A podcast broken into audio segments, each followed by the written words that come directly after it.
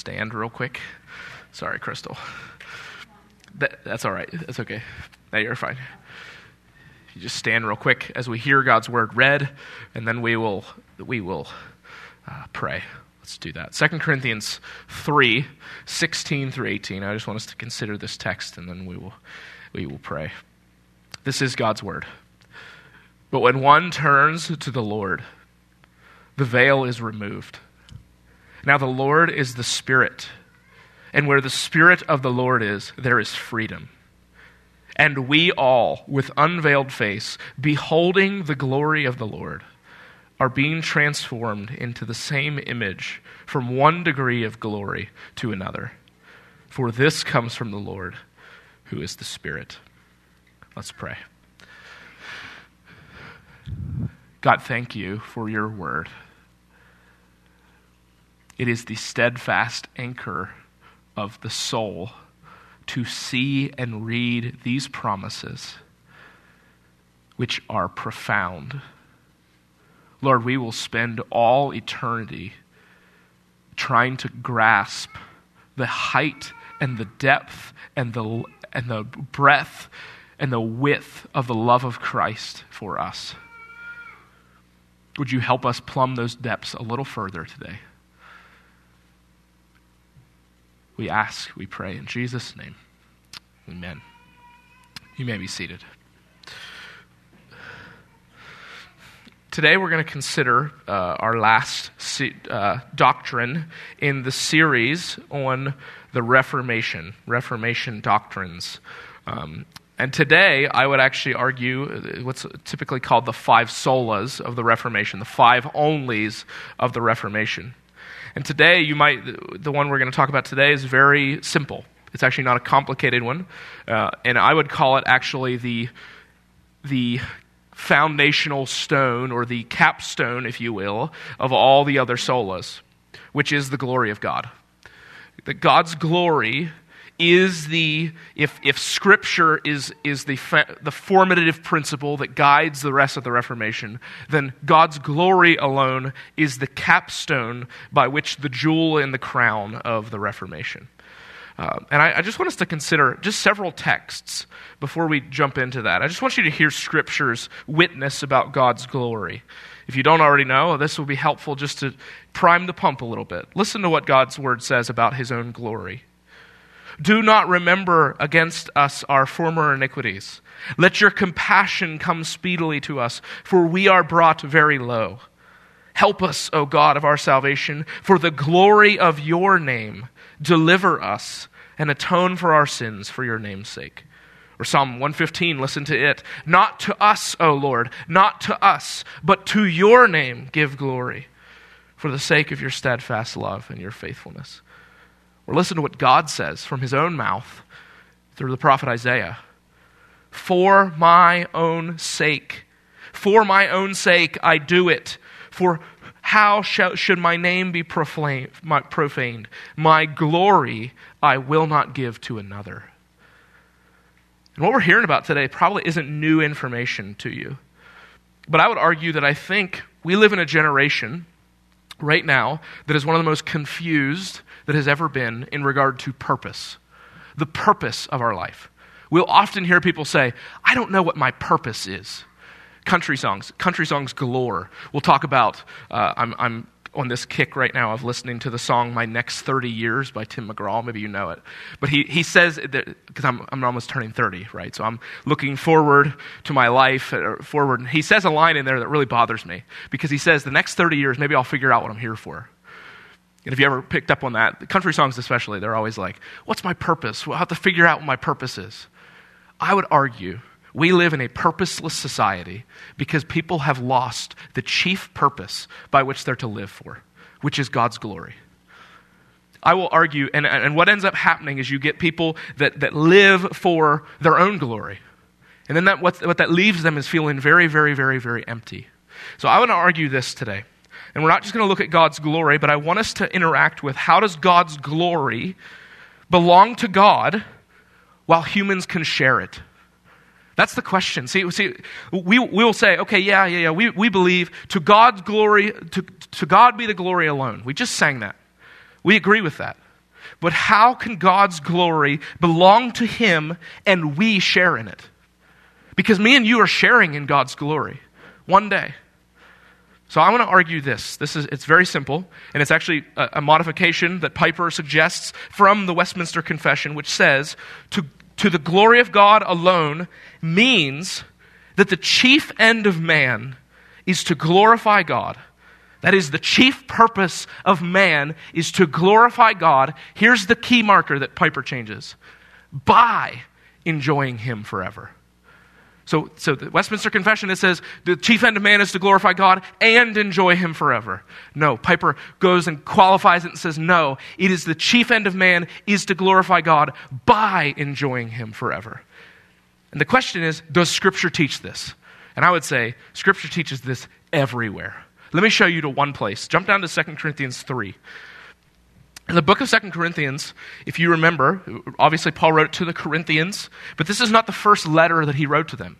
He wrote to them 1 Corinthians, in which he actually says some pretty scathing words, some scathing rebukes to them. And in the meantime of writing 1 Corinthians, and apparently there's a third letter as well, we don't have access to, but 2 Corinthians, he has basically delayed in coming to them. And what began to happen is actually these people he calls them later, super apostles, had come in amongst them. And basically started to say, Paul, that guy's a real loser. That guy's a real loser. We shouldn't listen to Paul. He's a meanie pants. We shouldn't listen to him. He doesn't even have a letter of recommendation. The apostles don't even recognize him. And you can imagine, I don't know if you've ever had somebody doubt your own qualifications for something, but when you do, you very quickly could get what? Defensive? Annoyed? How dare them say that of me? And one of these claims that stands at the heart of the letter is a desire for them, the church, to want a letter of recommendation from Paul. And notice again what Paul says in verse 1. 2 Corinthians 3:1, he says, "Are we beginning to commend ourselves again? Or do we need, as some do, letters of recommendation to you or from you?" Now remember, Paul was not one of the initial apostles. But these super apostles are coming in and they're saying, well, Paul, we have letters of recommendation maybe. And Paul, he doesn't have one, so we're better than he is. We shouldn't listen to what he's saying any longer. And I don't know I don't know about you, but if I was Paul, I would have been like, how dare you people? My letter would have sounded a lot different than Paul's. Thankfully, I'm not writing Scripture. Paul could have said, how dare you?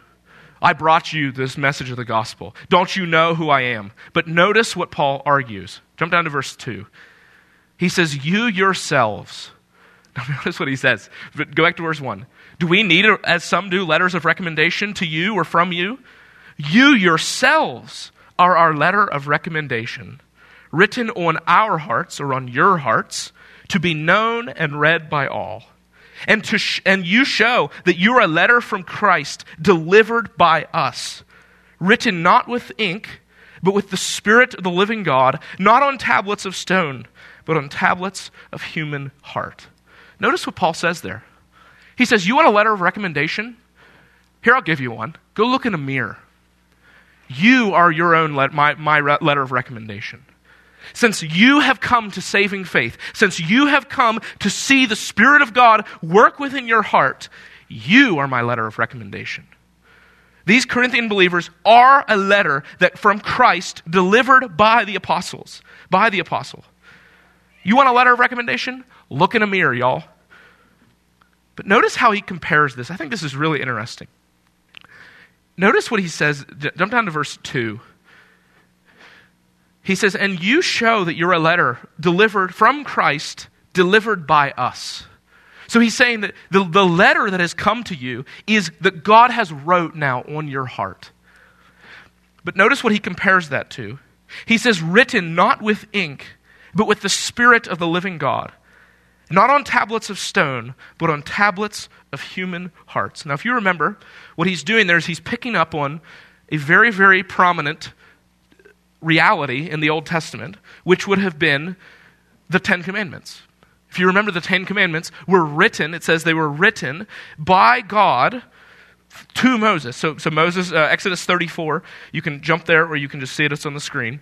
And the Lord said to Moses, write these words, for in accordance with these words I've made a covenant or a promise with you and with Israel. So he was there with the Lord 40 days and 40 nights. He neither ate bread nor drank water. He wrote on the tablets the words of the covenant, the Ten Commandments. And what Paul picks up here is he says, remember those 10 words? What's called the 10 words, the 10 commandments? He says, God wrote on the tablets of stone, but now he's written on mine and yours hearts. God doesn't write anymore on the tablets of stone. Now notice what he says. He says, that's why. He says, and you show that you're a letter from Christ delivered by us, written not with ink, but with the Spirit of the living God, not on tablets of stone, as the Ten Commandments were, but on the tablets of the human heart. Now notice what he goes on to say. I think this is very interesting. He says in verse 4, such is the confidence that we have through Christ toward God. Not that we are sufficient in and of ourselves to claim anything as coming from us, but our sufficiency is from God, who made us sufficient to be ministers of a new covenant, not of the letter, but of the Spirit. For the letter kills, but the Spirit gives life. So I want us to see our sufficiency from God. Now I think it's interesting that Paul, even the Apostle Paul, one of the greatest missionaries, we would argue, of all time, is being criticized by one of his churches as not having letters of recommendation. And he looks at them and he says, my sufficiency isn't from letters of recommendation. My sufficiency is from God. And if this is true of Paul, may I say, brothers and sisters, how much more so this is true for us. Paul's confidence is not in letters of recommendation, but in God who makes Paul sufficient for the task. God is the one who makes Paul a sufficient minister of the new covenant. So I want us to see three things here from this. First, I want us to see that we are ministers of the new covenant. Now, Paul explicitly was a minister of the new covenant because he was an apostle of the new covenant. But he's saying, and I think there's a very clear application here for us, that we are now, in light of what Paul was, we are ministers of the new covenant. Notice what he says again in verse 5. He says, not that we are sufficient in ourselves to claim anything as coming from us, but our sufficiency is from God. Because when Paul speaks, now Paul's speaking Holy Scripture, but when we speak, we're reflecting the apostolic witness. Now the letter here, so notice he gets these kind of two comparisons. He says the letter and then the Spirit. The letter does not mean that somehow letters and words are wrong. He's saying that the Old Testament, he's not saying also that the Old Testament is somehow bad. The letter here is a reference to the Old Covenant. And he's saying, we now speak according to the Spirit who changes hearts. So I think it's very important at this moment to just pause for a second and just ask, what are the kind of things that we typically find our sufficiency in? And I would just say, if you're a Christian here today, we need to stop trying to establish our own sufficiency. This is true for me. This is true for you. This is true for all of us. Brothers and sisters, our sufficiency is not found in eloquence. Our sufficiency is not found in our parenting. Our sufficiency isn't found in our job. Our sufficiency isn't found in our relationships. Our sufficiency isn't found in trying hard. Our sufficiency isn't found in any of the numerous things that we try to concoct. Our sufficiency is found in God. God is the one who makes us sufficient. And he doesn't do it by saying, well, you know what? You're okay today. You've tried hard enough. I've cleaned you up. Notice, I think what Dane Ortlund says here is so helpful. He says, the fundamental battle as we roll out of bed each day is to settle our hearts on the deeply counterintuitive truth of this text. Mainly, our okayness, our enoughness, our sufficiency, our adequacy is a gift to be received, not a prize to be earned. I want to say that one more time. Our sufficiency, Paul's sufficiency here as an apostle, as a minister, and the same is true. If this is true of Paul, how much more so of you? Our sufficiency is a gift to be received, not a prize to be earned. So we're ministers of the new covenant in that sense. And our sufficiency does not come from ourselves, it comes from God, who is the Spirit. And we'll see more of that in a second. I want us to see, secondly, that we are ministers of the Spirit and not of the letter. We're ministers of the Spirit and not of the letter. Not that we are sufficient, notice what he says again in verse 5, not that we're sufficient in and ourselves to claim anything is coming from us, but our sufficiency is from God, who has made us sufficient to be ministers of a new covenant. Not of the letter, but of the Spirit. For the letter kills, but the Spirit gives life.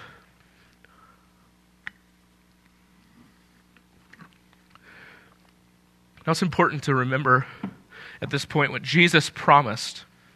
The new covenant has been sealed with Jesus' own blood, and now the Spirit works within the basis of coming from the risen and reigning Lord. Jesus, who is currently ruling and reigning from heaven, has sent the Holy Spirit to be our helper. Notice what Jesus says in John 14 even. And I'll ask the Father, and he will give you another helper to be with you forever. Even the Spirit of truth, whom the world cannot receive, because it neither sees him nor knows him. You know him, for he dwells with you and will be in you. Now we're going to look at the glory, God's glory, in just a little while. But if you remember in the Old Testament, God's glory always dwelt in the temple and in the tabernacle. But where does God's glory dwell now? God's glory actually is what, and this is what Paul's really saying here too, is because the Spirit of God dwells in us, in a heart that has the law written on it, he says, you know him, that is the Spirit of the living God, for he dwells with you and will be in you. I'm not sure about you, but I don't walk around with a disposition being like, well, I'm the temple of God. I don't walk around like that. Because if I did, I would live a lot differently. Every time I would sin, it would grieve me. Why? Because the temple of the living God ought not to do this. And every time I wander or stray or fear or fret or wonder, I can look back and remember God has changed me. You know him, listen to Jesus' words, for he dwells with you and will be in you. Listen to Jesus' words again. I will not leave you as orphans. I will come to you. Yet a little while and the world will see me no more. But you will see me. Because I live, you also will live. In that day you will know that I am in my Father, and you in me, and I in you. Brothers and sisters, we are ministers of the Spirit and not of the letter. I want us to see, thirdly, that we are ministers of life and not of death. Again, notice what he says there. So we're ministers of life and not of death. 2 Corinthians 3, look at verse 6. He says, who has made us sufficient or adequate to be ministers of a new covenant, not of the letter, but of the Spirit, as we just saw. For the letter kills, but the Spirit gives life. I want to say at this point, I always want to make applications for non-Christians, but if you're not a Christian sitting here today, I want to encourage you something. I want you to hear this in the nicest way possible. I want you to hear this come out of my mouth. If you're not a Christian here today, I want to tell you, you are not sufficient in yourself. Your efforts to try to be sufficient, whether that's through obedience, white-knuckling obedience in your own strength, you will try, but I hope you see today, you will never succeed. You will never and you can never succeed. The desire to prove yourself is an evidence that you're trying to establish your own sufficiency. May I just say, for the Christian though, when we enjoy Christ by the Spirit of God, we don't seek our own sufficiency. When we enjoy God in the face of Jesus Christ, we bring God glory. Because we're ministers not of death, but of life. To God, to the glory of God alone means that the chief end of man is to glorify God by enjoying him forever. And we do that because we're ministers of life, not of death. I want us to see two. Go with me down, jump down to verse 7. We're covering a lot of text today, but I think it's important we go here. I want us to see Paul compare. Now, he's going to compare two things here in verses 7 through 18. He's going to compare the promises and the veils, okay? So the glory, I want you to see first the glory of the promises. The glory of the promises. And again, we're covering a lot of text, but I want us to see it all together.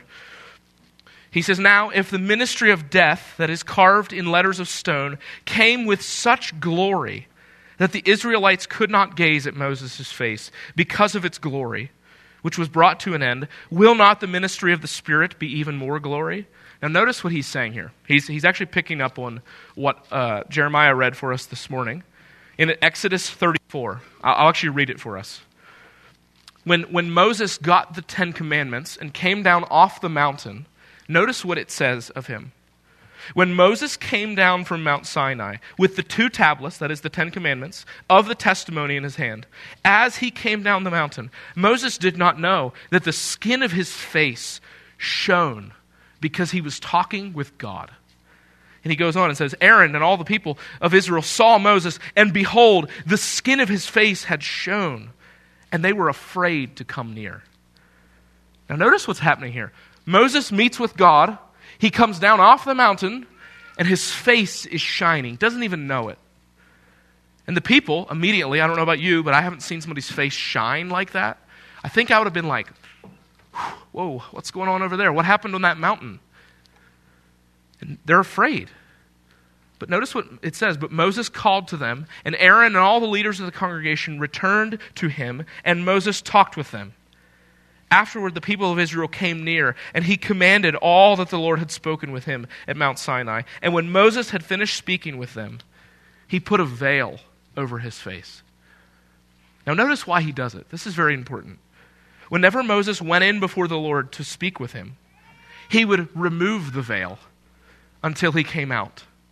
And when he came out and told the people of Israel what he was commanded, the people of Israel would see the face of Moses, that the skin of Moses' face was shining. And Moses would put the veil over his face again until he went in to speak with God. So the veil actually wasn't for Moses' sake. The veil was actually for everyone else's sake. And the veil was actually there because Moses' face was so brilliant, so shining with God's glory. Because why? He'd been talking to God face to face. Moses received the law, the Ten Commandments on Mount Sinai. He spoke with God.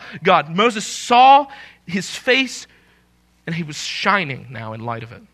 But notice what Paul picks up here and says, now if the ministry of death, jump back to verse 7, if the ministry of death carved in letters of stone came with such glory that Moses' face was shining, jump down to verse 8, will not the ministry of the Spirit have even more glory? So the ministry of the Spirit is actually greater than the ministry of death. The ministry of the Spirit is greater than death. And Paul argues that the glory that Moses had would fade over time. Now, we'll actually see this near the end of the book of Exodus. If you follow this along, trace this out a little further, you would see that actually as Moses was getting ready to die, he still looked like a young man, but the glory that once shone on his face was actually gone. There was no more glory. You could no longer see a shining face. And Paul's point here is that the ministry of the Spirit is far greater because we don't have a glory that's fading like Moses. Me and you have a glory that doesn't depend on me and you. Me and you have a glory that is actually brought about in us by the Spirit of the living God. The glory that kept the people back in the Old Testament is now the glory of God revealed in the face of Jesus Christ. Listen to what Paul says in another place. But if Christ is in you, this is Romans 8, although the body is dead because of sin, the Spirit is life because of righteousness. Don't miss what he just said right there. Though the body apart from Christ, is dead because of sin. The Spirit is life within us because of righteousness. If the Spirit of Him who raised Jesus from the dead dwells in you, He who raised Christ from the dead will also give life to our mortal bodies through the Spirit who dwells within us. And Paul's point here is that's far greater than this old covenant glory in that way. But notice what else he says. So the ministry of the Spirit is greater than death, the ministry of death. But I want you to see, too, that the ministry of righteousness is actually greater than the ministry of condemnation. Now, the ministry of condemnation there is simply the ministry that the law brought. And the law, like we saw the other week, was the law brought a revealing of sin. And our sin, when it encountered the law, created in us death, continued to create in us death. But notice what he says. For if there was glory in the ministry of condemnation, the ministry of righteousness must far exceed it in glory. You know, the law's only purpose was to reveal our sin. And when our sin saw that law, what it did is it condemned us. And what he's saying here is he's saying that the ministry of righteousness, that is the ministry of the Holy Spirit imputing to us the righteousness of Christ, is far greater. It's far, far greater. I want us to see, too, so the glory of the promises, I want us to see this last promise, is it's the permanent, surpassing glory. You know, I was thinking about this, actually, the other day, and I was watching some of the Michigan game, and I was thinking about Tom Brady. If you know, I don't like Tom Brady, by the way. He's not a big fan, but he's won a lot of Super Bowls. And I want you to think about how silly it would have been if Tom Brady, maybe he's won like 6 Super Bowls or whatever, how silly it would have been when Tom Brady meets people, if he would have walked up and said to them, because I think he won a state championship too, if he walked up to them and he's like, "Hi, I'm Tom Brady. I won a state championship once." Now, if you know, the Super Bowl is like the highest of the highest awards, okay? You don't have any higher level of football, okay? How silly would it have been, though, if Tom Brady would have been like, "I won 2 state championships." We'd all be like, "Tom, you're a 6-time Super Bowl winner. Who cares that you won this lower glory?" And his point here is actually very similar. He's saying that there's a greater glory that we possess right now. So we shouldn't look back to the old glory. We shouldn't rejoice in the old glory in the same way. Notice what he says. Verse 10, jump down to verse 10. Indeed, in this case, what once had glory has come to have no glory at all, because of the glory that surpasses it. And in the same way, you think about that example with Tom Brady. Tom Brady does not look back at his past glory and say, "Yeah, you know, I won 2 state championships." There'd be tons of people every year win state championships. Who cares, Tom? You've won Super Bowls. That's what matters. There's a greater glory that you possess. Notice what he then says. For if what was being brought to an end came with glory, much more will what is permanent have glory. You know, the glory that we see is right now greater than the glory they had in the Old Testament. And you can think back to all those stories. They were led by smoke and fire in the wilderness. They saw God's glory fall upon the tabernacle and keep the people out. We could go on and on and on and on and on. And Paul's point here is to say, me and you possess a greater glory right now. And where do we possess it? In the face of Jesus Christ. When we look at our Savior, our crucified, risen, and ruling Savior, we have a greater glory because we have the glory of God in the face of Christ Jesus. David Van Drunen says very helpfully, I think. He says, the glory that rested over the tabernacle now rests upon each one of us, making us temples of the Holy Spirit. The Spirit who revealed God's glory in the cloud of the old and now, most eminently in Christ, enthroned in heaven, is already at work in us. To have Christ's Spirit is to share in Christ's glory. I want you to hear that last line one more time. To have Christ's Spirit is to share in Christ's glory. Notice, again, even if you turn there to 1 Corinthians 6, notice even the way he argues. He says, or do you not know that your body is a temple of the Holy Spirit within you, whom you have from God? You are not your own, for you were bought with a price. Here's the conclusion. So glorify God with your body. To the glory of God alone means that the chief end of man is to glorify God by enjoying Him forever. So we see the glory of the promises, and I want us to see finally the veils of the covenants. As me and you share in the Spirit of Christ, we share Christ's glory. And it's a foretaste of the glory that's coming. Now notice what he says. He says the veils of the covenants. I want you to just notice what he says. Jump down to verse 12. He says, since we have such a hope, we are very bold. We are very bold. Not like Moses, verse 13, who would put a veil over his face so that the Israelites might not gaze at the outcome of what was being brought to an end.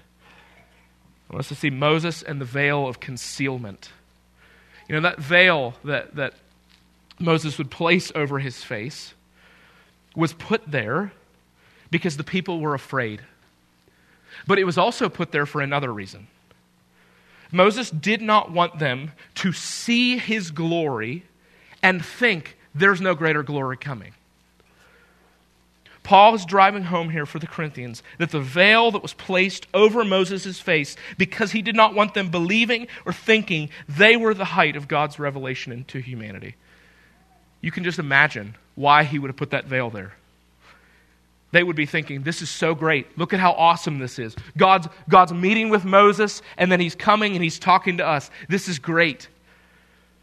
And Moses placed that veil over his face to remind the people that the greatness is coming. The greatness is future. The greatness is not there yet. Moses' face, though spectacular, could have led the people to believe they were the height of God's dealing with His people. But I want us to see that there's actually something far greater coming. Now notice what he says. So it says Moses in the veil of concealment. I want us to see then Israel in the veil of unbelief. Now, what he's going to do here is Paul's going to take that physical veil that Moses talked about, and he's going to apply it now spiritually. Notice what he says. He says, not like Moses, who would put a veil over his face so that the Israelites might not gaze at the outcome of what was being brought to an end, but their minds were hardened. For to this day, when they read the old covenant, that's the old promise, that same veil remains unlifted, because only through Christ is it taken away. Yes, to this day, whenever Moses is read, a veil lies over their hearts. Paul makes a turn here, and he takes that physical veil that Moses had, and he applies it and says, the people of Israel actually have a veil over their hearts. And I would actually say, not only the people of Israel, but all unbelievers. They have a veil over their heart that when they see Christ, they reject Him. And to reject Christ is to reject the very glory of God. When you share the gospel with somebody and their heart is hard toward it, do you just sit there and go, come on, man, come on, you should just see this is true? Maybe. But if their heart is hard to it, how does it become soft? God has to change their heart. He has to remove the veil in order for them to see. They are like people who dwell, those people who...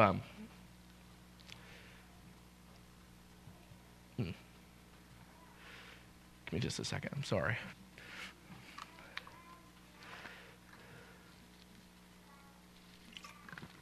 Sometimes my notes are very helpful, sometimes they're very not.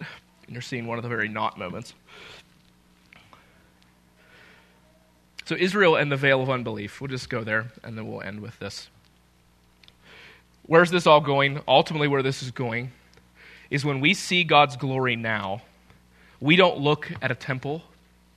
We don't look at a tabernacle. We don't look at a smoking fire that's leading us in the wilderness. We look at a person. We don't look, and this is why it's so beautiful.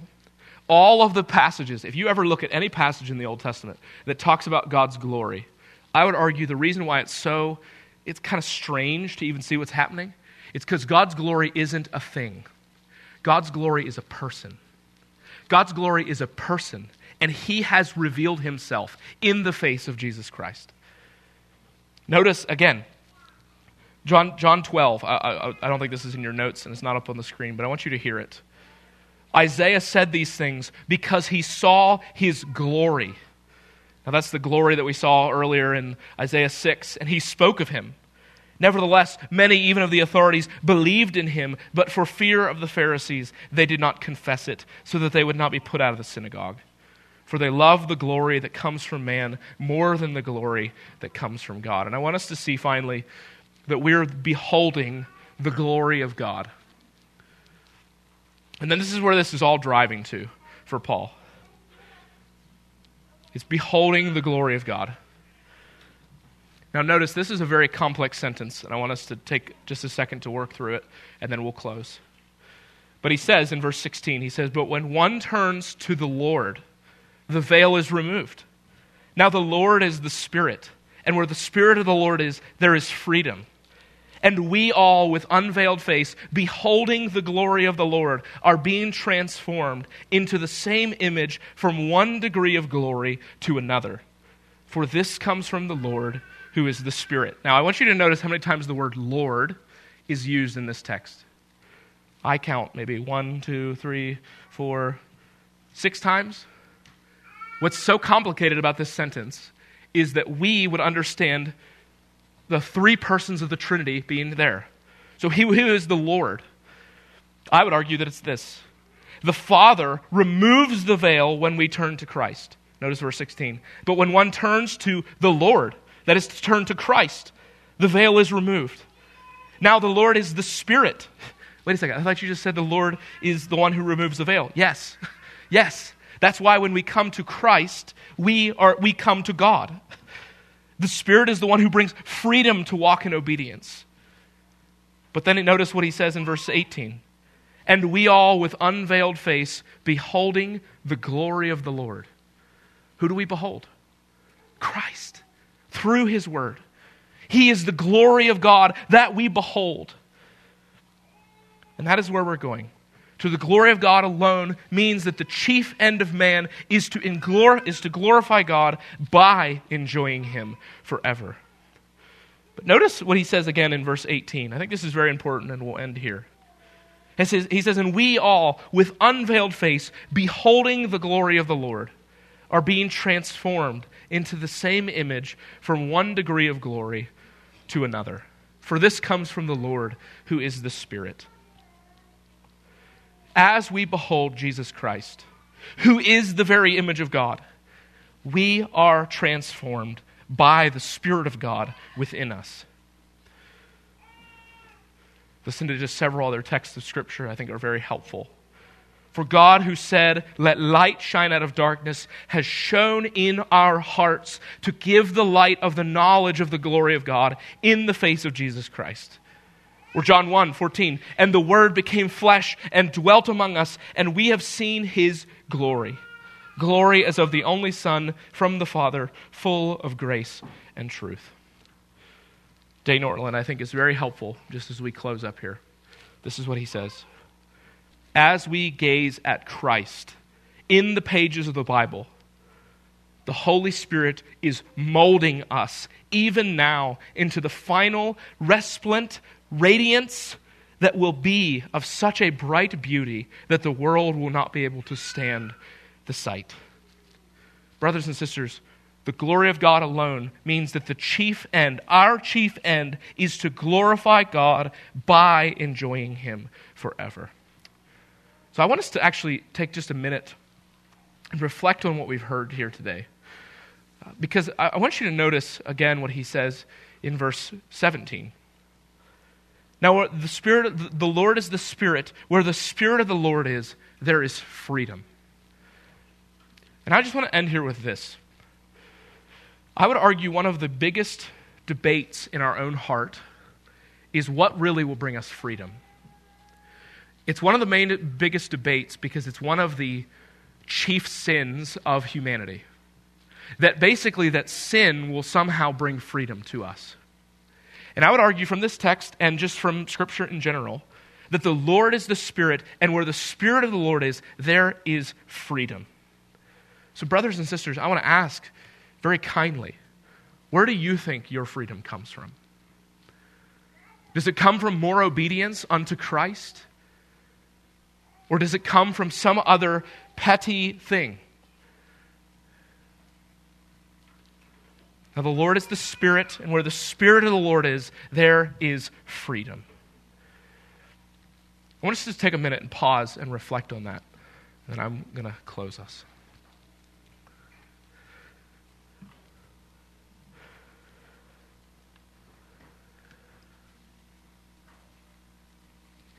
Father, one of the struggles of my heart, and I've watched within even others the same, that, Lord, we need to define rightly where true freedom is found.